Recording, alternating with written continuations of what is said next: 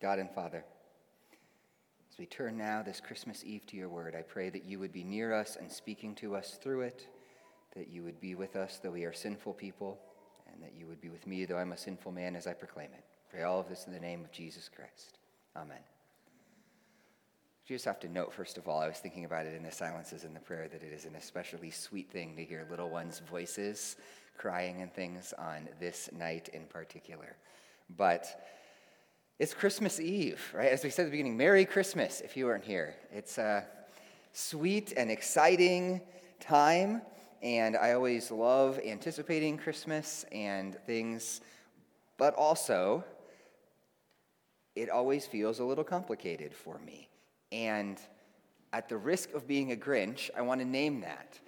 As I was thinking about this, I don't, I don't mean, first of all, look, holidays are complicated for for many of us because of you know, there's losses, there's hard things we've had in our lives, there's people that are there or that aren't there that should be you know longing for how things used to be.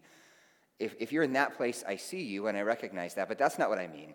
What I mean is just usually by like the 23rd or 24th, there's this kind of creeping dread that I start to feel, even as I look forward to Christmas, and it's because even in the most unreservedly happy, everything goes smoothly, everyone's there, no family members are feuding with each other, like a good Christmas, it's a day, and then there's the 26th of December. Or maybe you can kind of push it off because you get a little time off and you've got New Year's plans, but then it's January, which is January, like the worst month, right? It's, it's cold and spring's still a long way away, and all of the sparkling snow that the kids were excited about on Christmas is slush on the ground, and you're just like, that. I kind of feel that impending as I approach Christmas. And um, yeah, and that's just there in my heart. And the thing that's interesting to me about that tension and that feeling is that I feel like that's a tension that exists within the holiday of Christmas itself. There is so, so we have these two pairs of kind of seasons of preparation and waiting, and then seasons of celebration, in the way the, the church historically celebrated the calendar. And so you had Advent, and you had Lent, and then you would have Christmastide and Easter, which are the seasons of celebration. And, you know, Christmas and Easter mark the days. And I feel like Lent and Easter and th- that season, that's sort of unreservedly like it's heavy and then it's happy. But Christmas, throughout Advent, we've been talking about waiting. And we've said that um, Advent is a season of waiting, both to celebrate Jesus' birth and for his return. And the thing about Christmas is that we're only celebrating half of that being realized in our world. That as much as we rejoice that Jesus has come, it doesn't mean that that waiting is over. If anything, maybe it's just a reminder that Jesus isn't here physically with us now, even though his spirit's moving, even though he's at work in the world, that this is not yet the world that should be. And so we long for what is yet to come. We are in, in a sense, the January of creation as we long for spring. And so I just want to reflect a little bit on that kind of waiting, the waiting for Jesus that continues at Christmas. And I want to use the character of Simeon, who we just heard about, to do that. So from Luke chapter 2, I'm going to reread the parts of this story, but if you start in verse 22, it says this. It says, When the time came for their purification, according to the law of Moses, Mary and Joseph brought Jesus up to Jerusalem to present him to the Lord. As it is written in the law of the Lord, every male who first opens the womb shall be called holy to the Lord. And to offer a sacrifice, according to what is said in the law of the Lord, a pair of turtle doves or two young pigeons.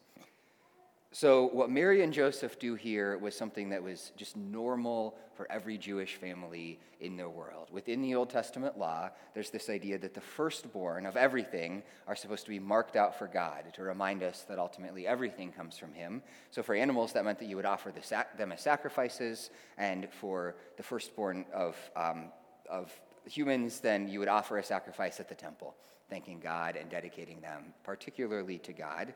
And that's what they do. This is a normal thing. The only thing that stands out about it is the fact that if you go back to Leviticus and see the laws that are laid down, they're actually offer it, they're offering the sacrifice that's for the poor. So there would be a normal sacrifice, and then if you couldn't afford that, you would offer what they do a pair of turtle doves or two young pigeons. But beyond noting again the poverty of this family, This is normal, so they go up to the temple. And again, there's probably other families doing this. Everyone in Israel would do this.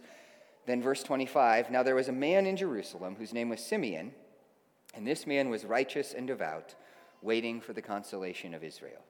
And the Holy Spirit was upon him, and it had been revealed to him by the Holy Spirit that he would not see death before he had seen the Lord's Christ.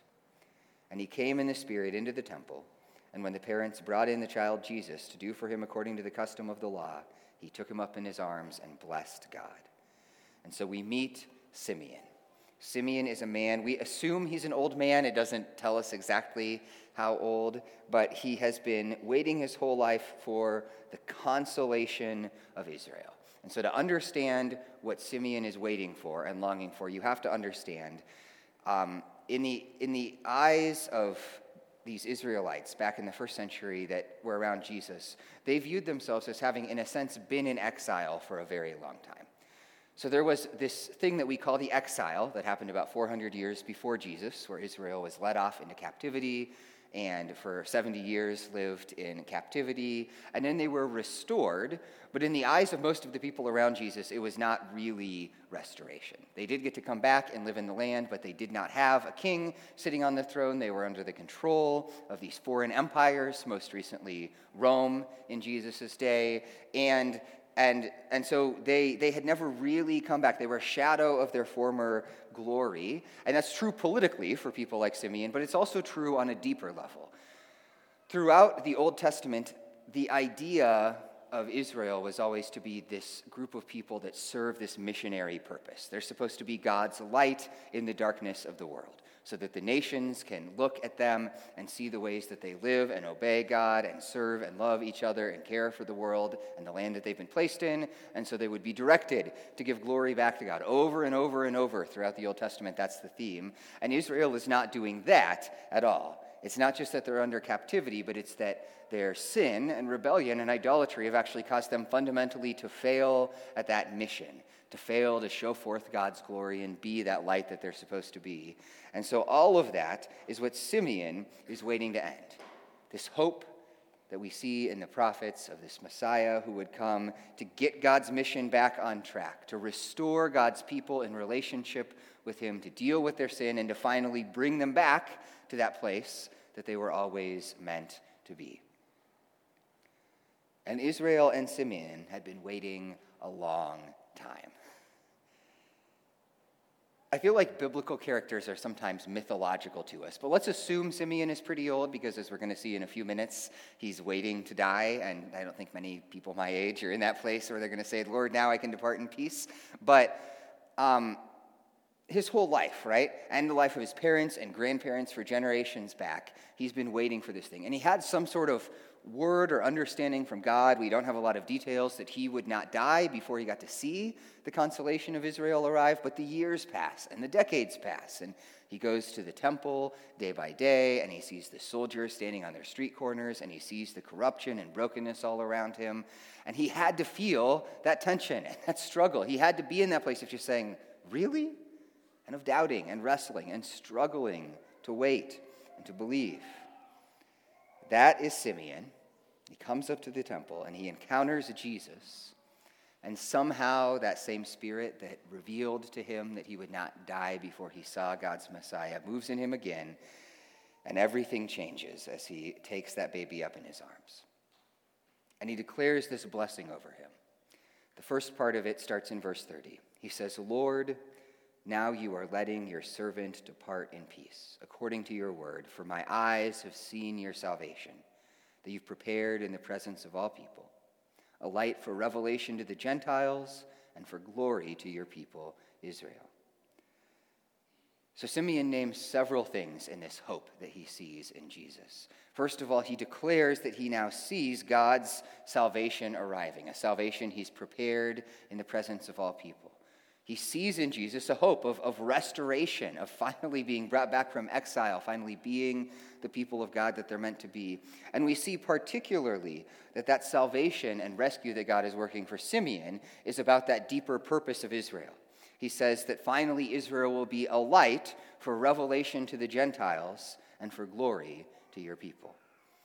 So it's again not just some political salvation, but he says finally our relationship with God is going to be restored and our sin is finally going to be dealt with, and we will begin to be living as the people that we are supposed to be, showing forth God's glory, being a light to the nations. So Simeon declares this hope he sees in Jesus, and it sounds awesome and exciting. And at this point, Mary and Joseph have to be like, probably when they're like, who is this? But beyond that, they're like, wow, this is pretty, pretty thrilling. But he doesn't stop there. Keep reading, verse 33. The child's father and mother marveled at what was said about him, and then Simeon blessed them and said to Mary, his mother, This child is destined to cause the falling and rising of many in Israel, and to be a sign that will be spoken against, so that the thoughts of many hearts will be revealed, and a sword will pierce your own soul too. So Mary and Joseph are wondering, and then Simeon blesses them it's a strange blessing. And he says, first of all, that this baby is destined to cause the falling and rising of many in Israel. And so it's not as simple as saying, oh, he's going to come and everything's going to be better. There's this rising, and that's hopeful, but there's also a falling. That in Jesus, the order of things are going to be shaken up, and that while the lowly will be lifted up, the high will also be toppled. That's not a sort of unreservedly cheery picture. And then he says he will be a sign that is spoken against. So he's not just going to shake things up, but some people, presumably those people who are falling, are going to speak against him and oppose him. And he's going to face real challenge and opposition. Jesus himself uses the image of himself as a cornerstone, both that some people build the temple upon and that other people fall on or have fall on them and are crushed. And ultimately, then there's grief even to Mary herself. A sword will pierce your own soul too, which is almost certainly a reference to the crucifixion. And man, Mary and Joseph have to be thinking, wait a minute, like that's a hard turn. That is not where this blessing seems to be going. Simeon comes and declares this joyous good tidings to the nations, and that a sword is going to pierce their hearts. Here, theologically, is what Simeon understands, what many people around him didn't, but what he did. In Simeon's day, uh, people around him, Old Testament Israel, they thought of history as happening in two stages. In two stages. So there's this age, and then there is the age to come. And so this age is the age where everything's bad and where sin is ascendant and where Satan is on the move and where the nations are opposing God and standing up against him. This age is the age of darkness and everything's terrible. And then there's this age that will come when things will be made right and when all things will be made new. And uh, for them, Israel will be restored to their purpose, and the nations will come to glorify God, and his glory will cover the earth like the waters cover the sea. They have the sense that history happens in those two ages, and the they expected that pivot point between those two ages to be the coming of the Messiah. They had this clear sense of what would happen is that it's the bad times, and then God's Savior will come, and then it will immediately be the good times. And I'll just note they're incorrect about that. I don't think most of us have that view of history because living 2,000 years after Jesus and things still being pretty broken, we kind of get that that's not quite right. Although I think we can be confused about that. But I think a lot of us still think this way personally, I have to know. Like, there's, I know a lot of people that have the sense that that's sort of how meeting Jesus is supposed to happen in your life, right? That there's sort of the this age before him when everything's dark and terrible, and then he comes, and then it's sort of the age to come for us, and everything's supposed to be better, and we're supposed to be happy, and everything's supposed to be whole. But to us, in terms of our life and to the people around him, Simeon actually paints a different picture. He says, No he says that what's actually happening in God's Messiah is that the age to come has arrived and is arriving, but that this age is not yet over. That there's an overlap of the ages. This is what some theologians call this kind of era. But that what actually happens in history is that when Jesus comes, the new age begins, but the old age is, age is not yet done. And so all of us in this age exist in that kind of ambiguity that Simeon paints for Mary and Joseph. All of us, on the one hand, are seeing God's salvation born out in the earth, and we're seeing Him at work in the world, and we still see the brokenness and the darkness and feel the struggle and the tension. That's why Christmas feels so ambiguous to us, because we're celebrating the fact that the age to come has arrived, but we all know in our guts, and if you just open your eyes and look around, we know that this age has not yet ended, and there's still much that is wrong in the world. So here's the question I just want to ask What do we do with that as we wait? What do we do with that tension? And I just want to say two things that come directly from that picture that Simeon paints and Scripture paints, but two things to us. And the first is that we simply need to recognize that the work of salvation is not finished. God's work of salvation is not finished in the world or in our lives. There is this sort of triumphalism that I think can creep into Christianity sometimes. And there's extreme forms of triumphalism. You've got this sort of like you know, like the prosperity preacher guys on the smiling on the book jackets that think that, you know, God's going to like heal every disease and give you your you McMansion or whatever. And you've got sort of a political triumphalism. There's these big picture triumphalisms that people have that think that because Jesus has come, then we should just be winning and everything should be easy and we don't have to struggle with sin or brokenness or pain or disease or death. And there's a sort of personal triumphalism that we can wrongly start to believe the idea that I sometimes feel that you know I'm wrestling with something again or I wake up discouraged again and I'm just like, man, shouldn't things be better by this point? Like, you know, if not maybe when I was saved, like I've been walking with Jesus for a while, like shouldn't things be improved? Does it really have to still be this way? And that sort of triumphalism is challenged directly by the reality that that's just not the age that we live in. It takes the first half of Simeon's blessing without the second half, and it leads to discouragement and confusion about our lives. Just consider our struggle with sin. I think it is very easy for me to take the fact that I am struggling as a sign of failure in the Christian life to say, man, like I'm trying and there's days I'm succeeding, but there's days that I'm not, and I am really wrestling and this is hard. And I look at that and say, I am a failure, but actually that's saying that what I should be doing is just living in the age to come. The reality is that in the overlap of the ages, a struggle between light and darkness is the way that things are meant to be. In fact, in the Christian life, struggle is a sign of success, and it's when you're not struggling that you've got to be really worried. But, um, but that hardness is actually just a part of the way that this life and world is meant to work in this age. And what we are called to is faithfulness. The Bible repeatedly uses the image of running the race for what Christian faithfulness looks like in this age, for running a marathon. And that's supposed to tell us something about our expectations. Because you don't think 15 miles into a marathon like, man, like I'm, I'm struggling, so therefore I must be failing to run it. That's just what it means to run 15 miles out of 26, right? This shows you how many marathons I've run. But, um, it, that, that, that, that it's a feature of following Jesus. It's a sign of the fact that we are seeking faithfulness, that there are days when we feel battered or discouraged or where we struggle. So if you struggle this Christmas and always, I just want to say, welcome to the club. That is actually the way that the Christian life feels. Our calling in this age is not victory, it is to faithfully endure. So the work of salvation is not finished. But it's also Christmas, guys, and it's also important to recognize in that reality of the two ages that the work of salvation has begun.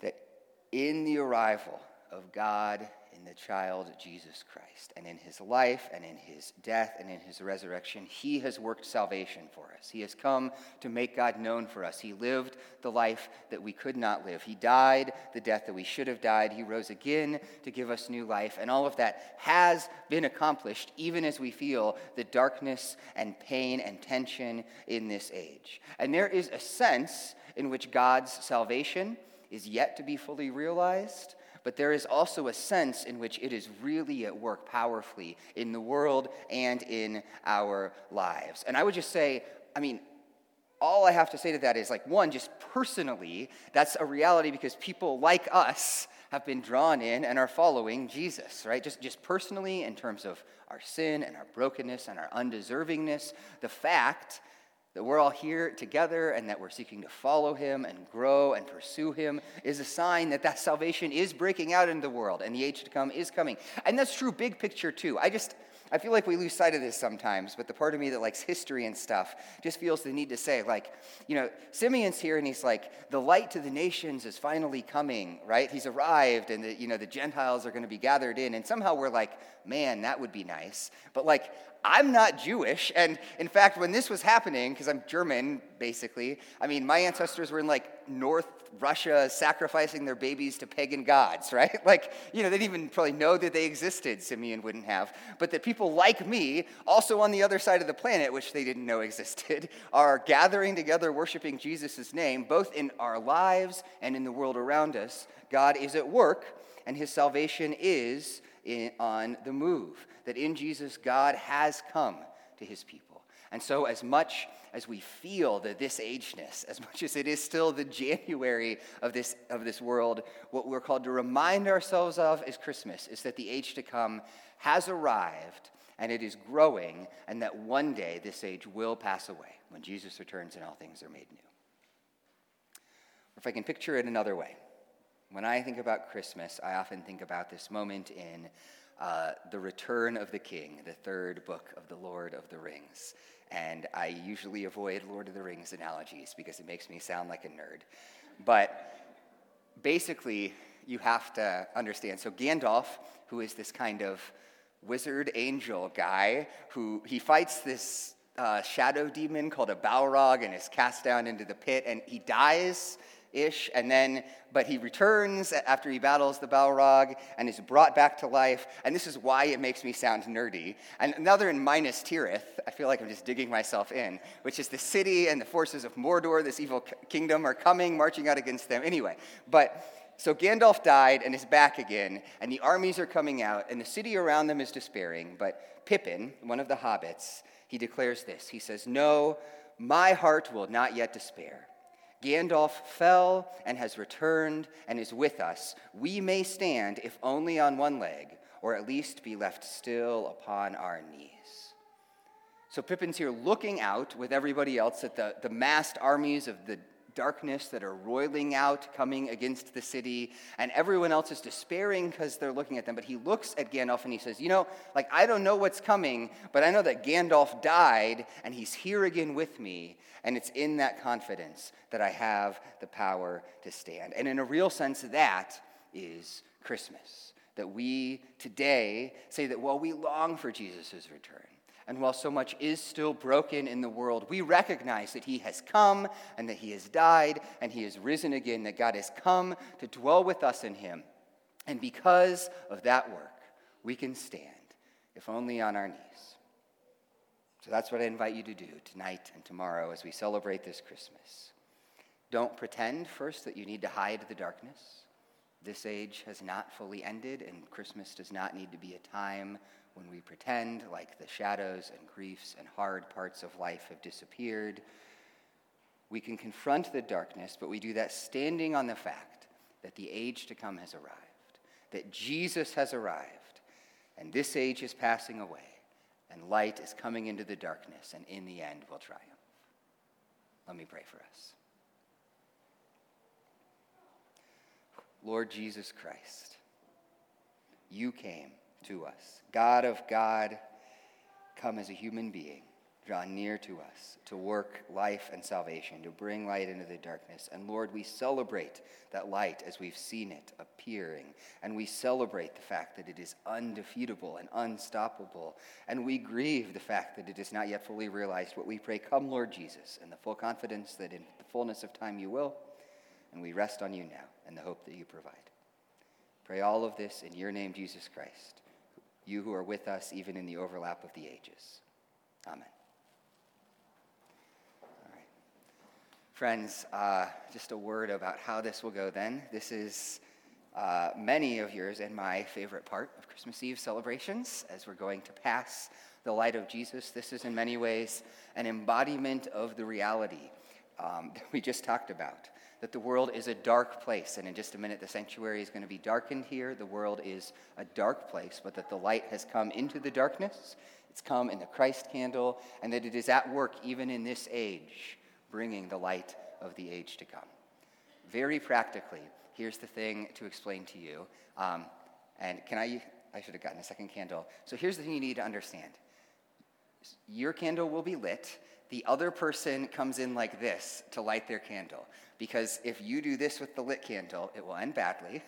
And then at the end of the time, and like 90% of this is for my kids, um, you can blow it out, but kind of blow straight down and be careful with the hot wax.